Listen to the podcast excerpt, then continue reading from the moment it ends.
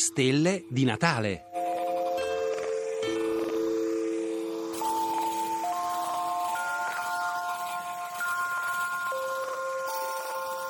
I gemelli del cielo invernale. Ci sono costellazioni tipicamente estive e altre tipicamente invernali. Una di queste, di cui possiamo fare la conoscenza in queste sere, è la costellazione dei gemelli che, eh, visto che abitiamo in città e che le nostre osservazioni astronomiche sono fortemente disturbate dalle luci e dall'inquinamento, questa costellazione si riduce in realtà alle due stelle più luminose, Castore e Polluce, che recano i nomi di eh, due personaggi della mitologia greca, i gemelli di Oscuri, figli di Giove, generati dall'incontro fra Giove e un altro personaggio mitologico che eh, si chiamava Leda. Ebbene, Castore e Polluce sono due stelle che osservate al telescopio rivelano eh, diverse sorprese.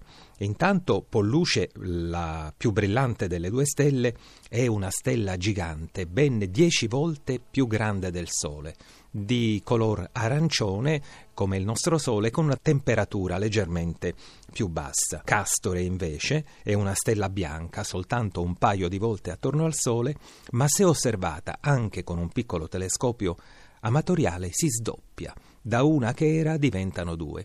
In altri termini, accanto a Castore c'è un altro Sole che forma un sistema apparentemente binario.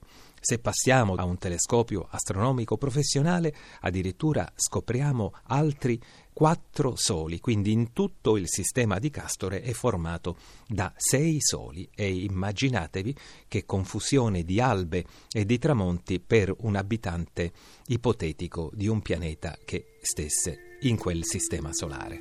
Sono Franco Foresta Martin, geologo, astrofilo e vi auguro buone feste.